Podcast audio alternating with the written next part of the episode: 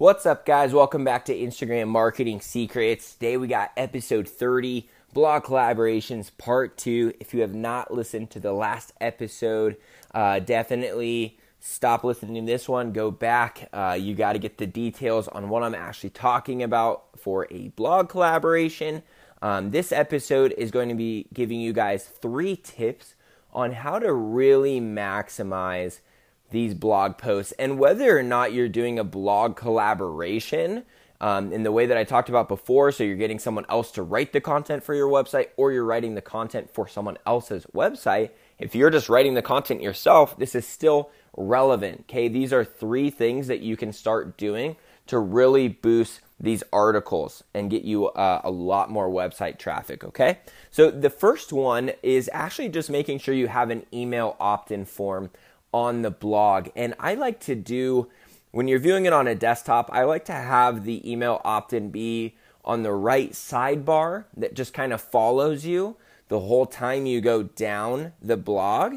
And then I also have another one at the very bottom of the article. And this just gives you a way that as you're sending all this traffic through Instagram, that you have a chance to grab their email as well. If they really like the article, I just basically make it all about the blog. I don't say like, "Hey, subscribe to our newsletter." Okay? Don't don't put any crap like that. Give them a value statement like what's actually in it for them.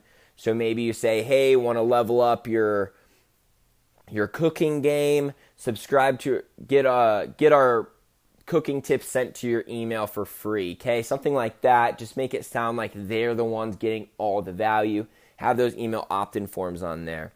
The second thing is affiliate marketing. And I've talked about affiliate marketing before. I always give a short introduction just for those of you who are new to it because I believe it is one of the best ways to just start making money online without upfront costs. Okay, and uh, the way that I've done affiliate marketing is just by setting up an Amazon Associates account.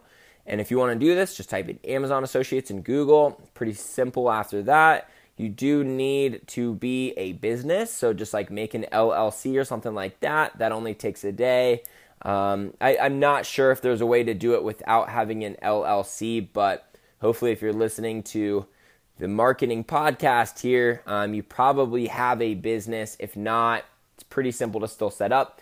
Anyways, um, so affiliate marketing is basically when you mention a product in your article and you link it so that people can go check it out rather than just having a normal link that they can go just buy it from the website directly, you have a link that lets the website know that you sent them there.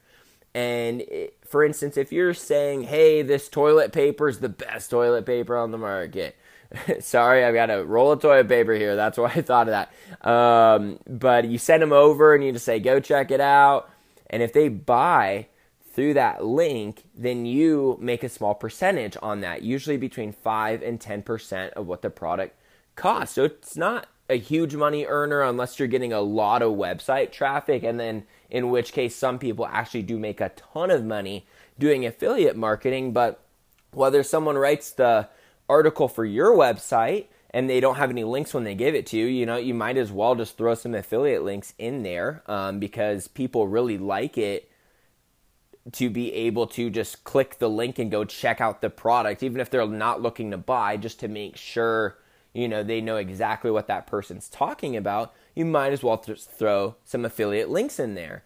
And then if you're making the article for a different person's website, you can have the links already in there, and hopefully they don't scrap them in the process. And if they're hosting it and it's on their website, they can put their affiliate links in there if they want to. I or at least I feel that the person hosting the website has the authority if they want to use their links or not. Otherwise, if they just take your article and throw it up there and use the links that you gave them, then perfect. You'll earn a, a very small commission um, off of any of the sales that that may happen through your blog post. So it's just a way to make money through it um, on the short end, even if you're not selling your own product or your own service or you keep inventory of it. It's just an easy way to pretty much sell any product that's in existence right now. And you can do this with services as well and uh, just instantly start selling it just by getting um, some affiliate links. And if uh, you're looking to get started on Amazon, again, it's called Amazon Associates.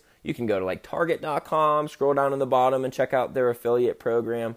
Walmart.com, scroll down to the bottom. They got a program as well. Okay, basically any of the major websites.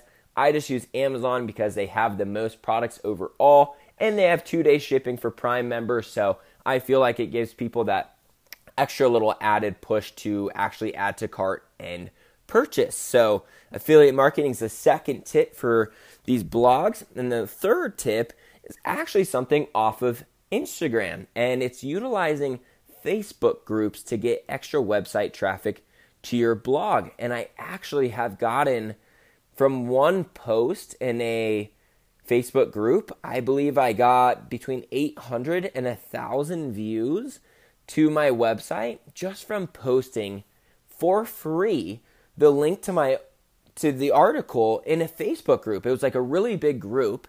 And um, I've messed around in the groups in the past too, like when I've done product sales or if I've been doing a giveaway and like collecting people's email so that they could get entered into the giveaway. I've tried to throw that stuff in there, and even if it's like 200,000 people in the group, it just dies right away or the admin deletes it. Uh, most Facebook groups do not like any kind of marketing, at least obvious marketing at all. Um, so whether Facebook doesn't trend it at all or the admin deletes it, it just doesn't work well. However, educational content is very well promoted inside Facebook groups. So you're going to want to join groups that are in your market. And what I'll add to that is this beautiful new feature that just came out a few weeks ago is that you don't just have to join a group as your personal profile on Facebook.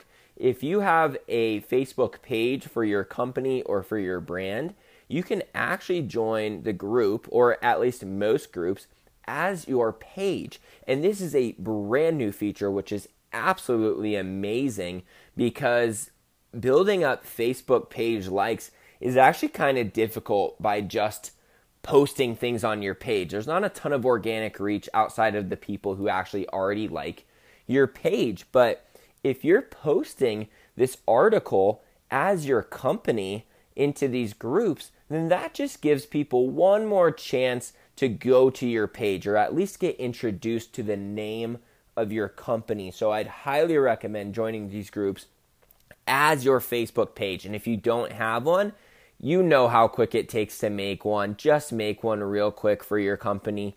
Tie it to your Instagram page. Um, I do have a theory too. I'm not even to get into it all, but I do have a theory that having a Facebook and an Instagram linked up actually does help your engagement and other things like that. So I'll talk about that more on a later episode, but certainly get a Facebook page so that you can um, start posting in these Facebook groups as your company. And basically, you just throw the, uh, you, you just put the link in there and you just put, hey, this is a great read. I got a lot of information on it. Just give them a little bit on what they're going to learn in there. And um, it's amazing because more people are on desktop on Facebook than on Instagram. So it's nice to be able to hit these desktop people as well because some of the blog articles that are super long, like not everyone wants to read the whole thing on their phone. So it is good to be putting them on these Facebook groups and also introducing your company and your articles to people outside of Instagram and getting those touches with people that, you know, maybe are just on Facebook. So that's what I got for you guys. Tip number one, get those email opt ins on there. Tip number two, throw some affiliate links whenever a product is mentioned. And tip number three, make sure you're promoting in Facebook groups as your own Facebook page. All right, guys, have a great day.